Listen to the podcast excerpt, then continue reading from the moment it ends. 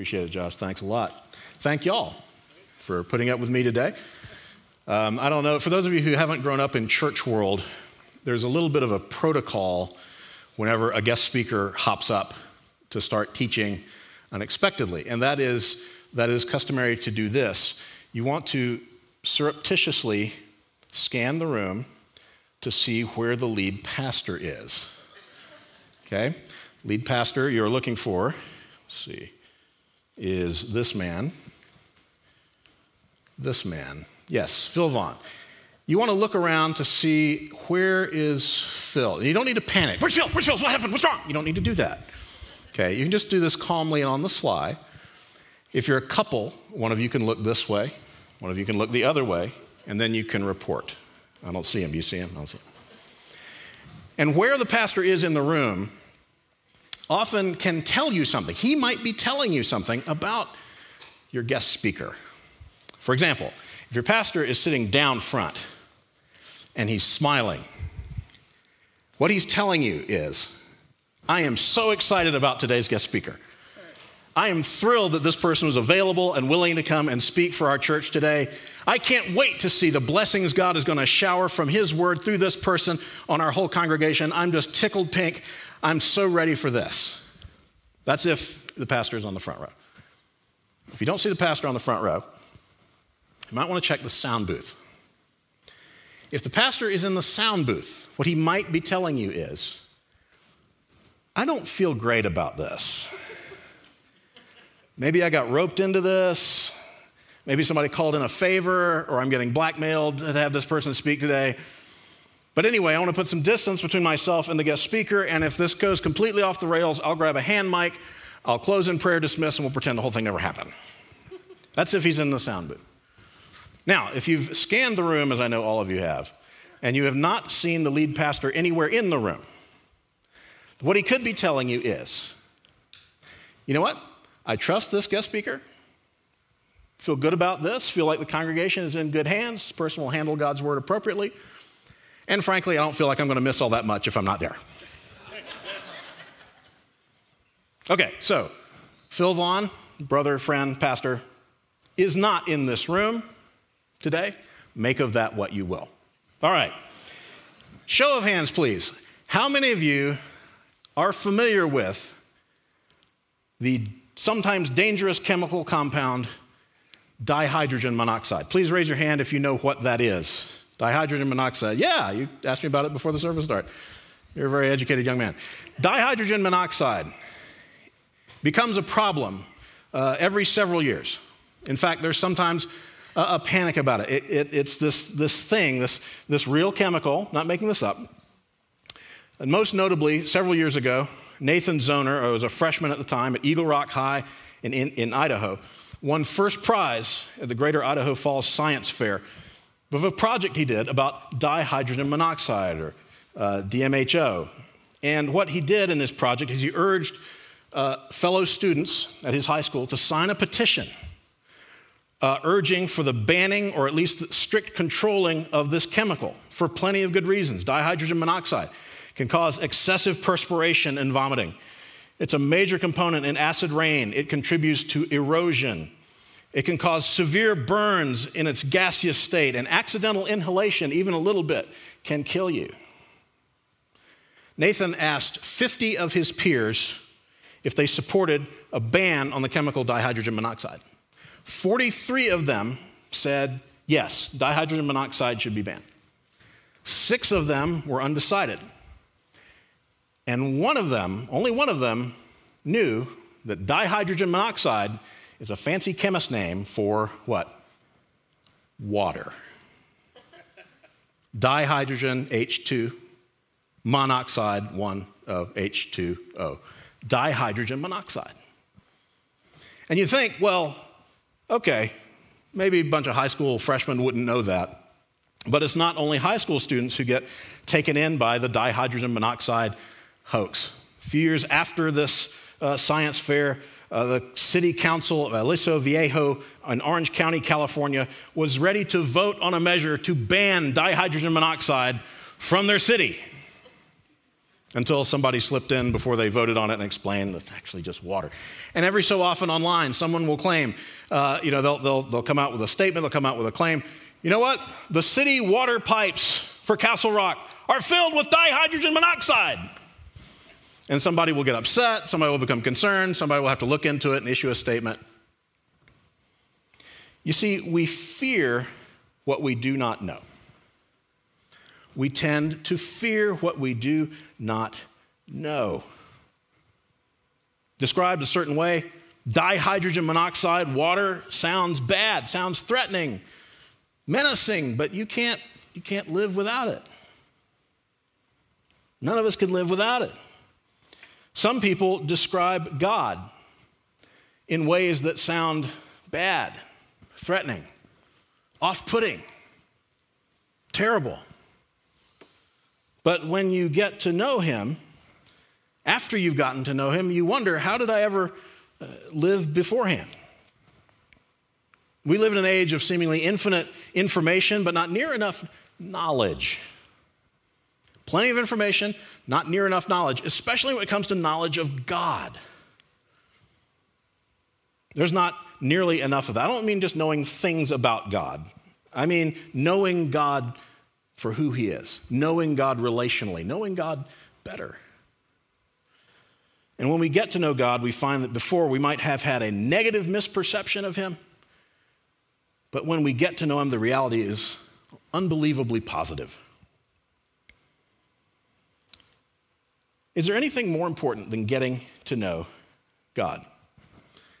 Let's listen to the Apostle Paul's prayer for the Ephesian church. This is Ephesians uh, chapter 1, continuing the, the Pact series. Uh, I'm reading from the NIV. If you have a Bible, uh, if you're there online watching at home, please feel free to follow along. So if you don't, that's all right. We have the text here for you. Paul writes, For this reason, I'll review what the reason is in a second. For this reason, ever since I heard about your faith in the Lord Jesus and your love for all God's people, I have not stopped giving thanks for you, remembering you in my prayers. I keep asking that the God of our Lord Jesus Christ, the glorious Father, may give you the spirit of wisdom and revelation so that you may know him better. So that you may know him better. Raises a question for me in this passage, and that is what could be more important than getting to know God? What could be more important than getting to know God? Is there anything you would rather have? Think about be serious about it for a second. Is there anything you would rather have than to know the mind of God? Is there any way that you would rather be in your life than to reflect the heart of God? What could be more important than getting to know God? All right, now this passage is a prayer that Paul is making uh, for his original readers, the Ephesians, also for us. And uh, as he frequently does, Paul links the content of his prayer to the praise he offers to God earlier in the chapter, which is what Phil uh, talked about last Sunday. Uh, he offers praise to God. He says, Look, we were chosen by God We've been assigned, sealed, and delivered uh, by God, all to the praise of God's glory. And for this reason, Paul says, having heard of the faith and love of the Ephesian church, he continuously thanks God for them, acknowledging God as the author of their faith and their love. But despite his unceasing gratitude, Paul's not satisfied with them yet. And so he prays for them. And what what is his prayer? Is that they might know God better. That's, that's what he prays for. You know, you think of all the things Paul could have prayed for them about. This was at the top of his list. That they might know God better. That we might know God better. Know him for who he is. Is there anything more important than that? Let me ask you this question. It's an uncomfortable question, but I've asked it of myself, so I'll put it to you. I'll inflict you with it. How well do you know God? How well would you say you know God? And the follow up question Do you know him enough? Do you know him as much as you would like to, as well as you would like to? Okay, I'll answer no, I don't know him as well as I would like to. I don't know him enough. And I've been a pastor for 24 years, for crying out loud. So I'll go first and admit that. But here's, here's what's kind of cool. In my experience, the more I get to know God, the more I want to know God better. The more I've gotten to know God, and I've known the Lord since I was a kid, but the more I get to know Him, the more I want to know Him. And healthy relationships are like that. Like uh, with my, my wife, Angie, uh, we've been married not quite 25 years, and I still want to know her uh, better. She and I took a, a, vacation, little trip into the mountains this weekend, into Vail, and uh, we, just, we just hung out and we went out to eat. And we spent time together and we talked and uh, we just rested. And uh, over the course of the time, I got to know her better. We have two sons. Angie and I do a, a senior and a sophomore in college in Bloomington, Indiana. And uh, last week, our sophomore son, 19 years old, uh, flew out to visit with us, hang out with us for a few days. Uh, he's doing online class, so it doesn't really matter where he is on the planet, as long as he has a, you know, can get, get online for his classes. And so he did class with us and hung out, and we enjoyed spending time together. He's 19 years old. I've known him his whole life, and I still enjoy getting to know him better, and his brother too. Healthy relationships are like that. Brennan Manning is a now deceased Christian author who said, I want neither a terrorist spirituality that keeps me in a perpetual state of fright about being in right relationship with my Heavenly Father. And I don't want a sappy spirituality that portrays God as such a benign teddy bear that there's no aberrant behavior or desire of mine that He won't condone. No, I want a relationship with the Abba of Jesus, who is infinitely compassionate with my brokenness, and at the same time, an awesome, incomprehensible, and unwieldy mystery. They might be sitting there thinking, well, okay, what's so great about getting to know God? I, you know, He's infinite. I can only know Him so well, right? I'm finite. He's infinite. You know, what's so great about getting to know God? Well, there's two big things. The first is this when we get to know God, we find hope for the future. When we get to know God, we find hope for the future. This is verse 18. I pray that the eyes of your heart may be enlightened, in order that you may know the hope to which he has called you, the riches of his glorious inheritance in his holy people. Paul prays for us, his readers, we might have the insight to grasp the hope of our calling that is, the riches of the glory of God's inheritance. When we get to know God, we find hope for our future. Human beings can live for 40 days without food, four days without water, four minutes or so without air. We can't live four seconds without hope. We are hardwired to hope. I grew up in uh, South Carolina, and uh, this is the South Carolina State Seal. This here is the motto of the state of South Carolina Dum Spiro Spero. Now, as a South Carolina native, I can tell you there is nothing more appropriate than the South Carolina state motto contains the word dumb spelled D U M. That's not an accident. God willed that before the foundations of time were laid. I know I'm a native, I have license. But here's what dum spiro spero meant. Okay, you know what dihydrogen monoxide was. Do you know Latin? No pressure. Okay. Dum spiro. Let's everybody learn a little Latin. It's good to know some Latin. Dum spiro spero means while I breathe, I hope. While I breathe, I hope. It's, it's, it's hardwired into us. We can't not hope. I hear this at the start of every season on talk radio before the Denver Broncos play their first game. Peyton Manning's retired? Well, that's okay because we've got Trevor Siemian at quarterback. Trevor Siemian didn't work out. Oh, that's okay. We've got Case Keenum, at quarterback.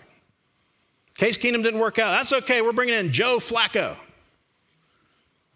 Joe Flacco wasn't so great anymore. Okay, that's okay. We got Drew Lock now. Drew Lock got hurt. That's okay. We got what's his name? Always hoping. Always hoping. But see, here, here's the thing our culture, if you kind of examine it, kind of look at it, kind of listen to it, our culture doesn't offer any basis for hope. Our culture offers no basis for hope. Many calls out there in our culture right now for change. Yes, amen. Needed change, overdue change. But where's the hope?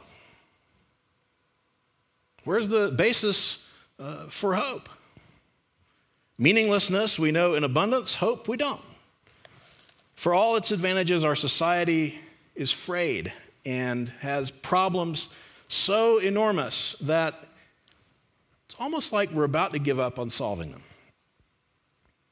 I mean, we've got pandemic problems. And coming out of that, we've got economic problems, we've got social problems, and family problems, and government problems, and law enforcement problems, and plain old human stupidity problems. And then after that, there's the final boss. We have a death problem. These problems are enormous and they haunt all of us. And I think we have a growing sense that we can't really solve our problems, either individually or socially. And the people who claim we can solve our problems are either usually selling something or running for something. The truth is that even when we're quiet about it, we're all desperate, even when we deny it. But then along comes Jesus and steps into the equation.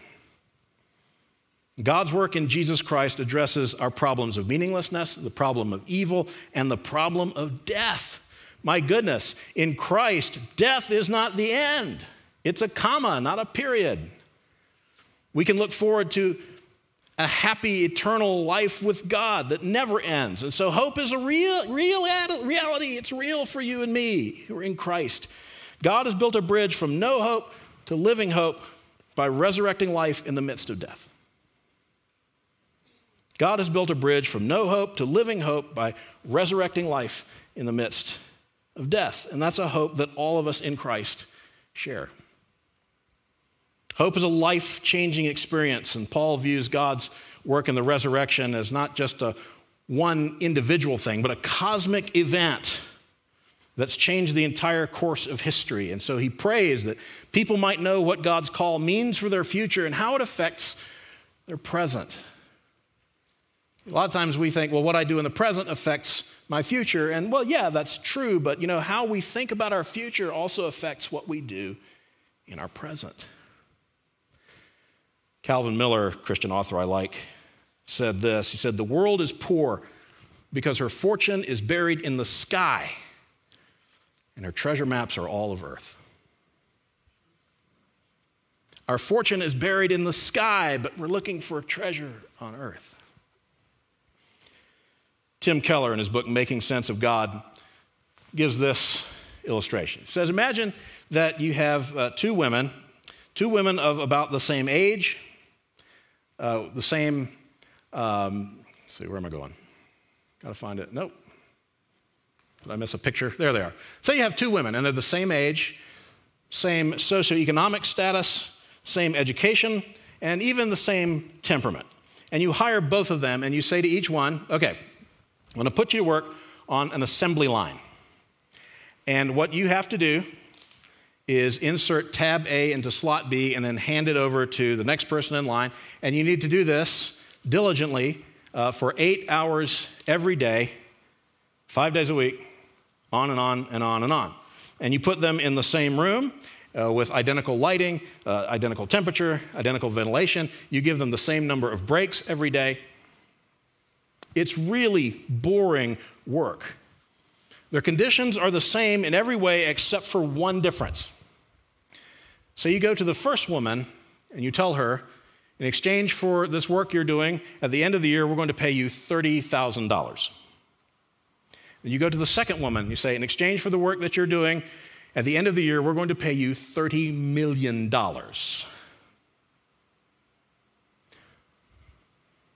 What kind of effect does that have on these two women? After a couple of weeks, the first woman is saying, My goodness, this work is so tedious. This work is driving me crazy. Turns to the second woman, says, Aren't you thinking about quitting? And the second woman says, No, this is great. This is perfectly acceptable. In fact, I, I whistle while I work. What's going on? Well, you have two human beings experiencing identical circumstances in radically different ways because of their expectation of the future. Now, Tim Keller's not trying to say that all you need is a really big income. That's not his point. What he wants to say is what we believe about our future completely controls how we experience our present. What you believe about your future completely controls how you experience your present. We are irreducibly hope based creatures. And so Paul prays that God's Spirit will continually give wisdom and revelation for life and understanding. And the result is that the eyes of your heart, literally in Greek, the eyes of your heart will receive light by which to see. Paul's praying for the lights to go on inside us so that we know God and understand the hope of our calling and the riches of our inheritance that we've been promised in Christ. So, to get to know God, you have hope for your future. So, if you're an older person, if you're an elderly person, don't start each day uh, looking at the obituaries. If you're a middle aged person, don't let yourself slip into boredom or distraction. And if you're a young person, don't give up believing that you can make a God ordained difference in this broken world that will reverberate into the next world. Jesus is alive because he lives, we hope. Because he lives, we hope. And besides having hope just for the future, when we get to know God, we find power for the present. When we get to know God, we find power for the present.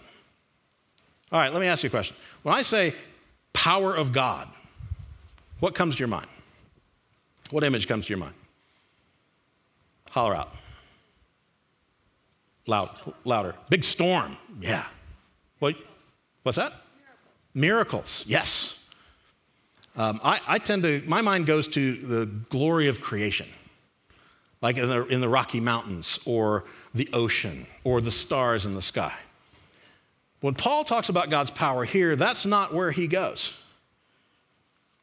Here's what he says, verse 19 His incomparably great power for us who believe, that you may know the hope to which he has called you, the riches of inheritance, and his incomparably great power for those who believe, for us who believe. That power is the same as the mighty strength he exerted when he raised Christ from the dead and seated him at his right hand in the heavenly realms, far above all rule and authority, power and dominion, and every name that is invoked, not only in the present age, but also in the one to come. And God placed all things under his feet and appointed him to be head over everything for the church which is his body, the fullness of him who fills everything in every way. Paul focuses here on three powerful events when talking about God's power. He talks about the power that was exerted when Christ was resurrected from the dead. And he talks about the power that's displayed in the exalted Christ whose authority over everything, and the power that's exercised by Christ over everything for his body the church, the Ephesians, and us. Christ is head over everything, that is, he exercises authority over everything. This man is, was Sam Bronfman. He is the late CEO of the Seagram Company. And one, t- one day, uh, Sam Bronfman entered a crowded conference room and he was anxious uh, to get on with the meeting, and so he just kind of walked in and plopped down in the nearest chair to the door. And one of his young assistants said, Oh, oh, was very scandalized by this. Oh, Mr. Bronfman, Mr. Bronfman, uh, you're supposed to sit at the head of the table. Mr. Bronfman phased, uh, fixed a, an eye on this young man and said, Young man, Wherever I sit is the head of the table. You know you've been corrected when a face like that corrects you, right? This head metaphor that Paul is using for Christ uh, implies authority and it implies life. We have life from our head, who is Christ. He also talks about the body, and that's very significant. Christ is head over everything, but in particular, he's head over his body, his people, the church. Christ is present with us in the person of the Holy Spirit. So he's spiritually present. I think, yeah, you know, if you believe that, you would acknowledge Christ is spiritually present, but he's also bodily present because we're present. He's present in the church, which is we are his new body. That means that the power of his resurrected body resides in us.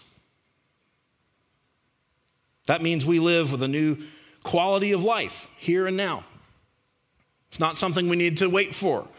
We have this life giving resurrection power available to us right now. Do you believe that? Elsewhere, Paul says we are more than conquerors. Conquerors would be pretty cool, but he says we're more than conquerors in Christ, in Him who loves us. I looked this up. Statistically, the letter of Ephesians focuses more on words for power than any other uh, New Testament letter. Back in verse 19, Paul alone uses four different Greek words for power, emphasizing God's activity in people's lives. There's power. It's not just you've been saved for the future. Yes, that's true, but there's also power for the present. And he wants his readers to know this great power is available for us. The focus on God's power is not some cosmic display of force, it's on God's life giving power that's available for you and me. Okay, what kind of power are we talking about? Let's brass tacks this. Power, simply defined, is the ability to accomplish things, it's the ability to do stuff. But the power to do what God wants us to do is not the type of power we crave, and it's not the world's view of success. The type of power that God wants for us, God offers us, is not the type of power that we crave, and it's not what the world views as successful. In Colossians, which in some ways is a parallel letter to Ephesians, Paul also prays for that church to be strengthened with all power, and then he goes on to say, so that you may have great endurance and patience I don't want great endurance and patience. That's not the kind of power I want. The kind of power I want is the ability to levitate my car over someone who's going too slow in the fast lane. The kind of power I want is the kind of power to make the Los Angeles Lakers miss jump shots so that the Denver Nuggets can advance by concentrating very hard through my TV screen. The kind of power I want is the kind of power that will enable me to lose weight without having to eat right or exercise. The kind of power I want is the kind of power to zap people off social media who are foolish so that they can never post again. But that's power about my comfort and convenience. And shockingly, my comfort my convenience never seems to be high on God's agenda. Maybe you can relate. The power that God offers through Christ is transformation of character. Transformation of character. Changed people who then can change things, even change our world. Changed people who can change our world. It's happened before. It's happened in this country before. It can happen today. If we take Paul's letter to the Ephesians seriously, the church and its individual members, all of us, occupies a place of spiritual privilege that's astounding. We're intimately involved with the one who embodies and conveys the very fullness of God, the fullness of Him who fills everything in every way. His church is a worldwide caring community. His church is a worldwide praying community. His church is a worldwide serving community. His church is a worldwide thinking community. His church is a worldwide justice oriented community. His church is a future looking community, an empowered, life changing community. And we're part of that. We're invited to that. We're his body. Paul wants us to know God's incomparably great power for us who believe. And so we can't be satisfied with a, a, faith that is orthodox but dead, rich in theory but powerless to transform people's lives. And I'm glad to know that Castle Oaks is a church that doesn't settle for that. I've been in churches that do. But we're not one of them. You're not one of them. That's why Paul prays for this. And he, that he prays for this shows that we should pray for this too. Because ultimately, God reveals and God enables and God gives power. And so we should pray for that. When was the last time you prayed for God's power? For yourself or for someone else? Sometimes in church world, we don't like the word power because, you know, we know it can be abused. Can be, power can be used wrongly. But power that is for transformation of character, power that's encased in godly character, is a good thing. So, when was the last time you prayed for God's power? How might your life be different if you prayed Ephesians 1 17 to 19 this week and every week?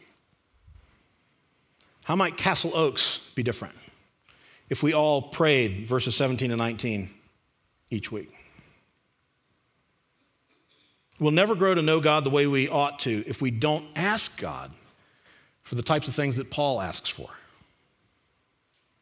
If we don't, we just slip into playing religious games and relying on our own power. You know, when my, I was in middle school, my, uh, my family took a trip to Niagara Falls. And I remember it very vividly. It was wonderful. Uh, it was amazing. It was astounding. And we spent several days there and, and looked at the falls from every single angle we, we knew to do. And one time I remember one of these days, I went into the, the men's restroom in the visitor center at Niagara Falls.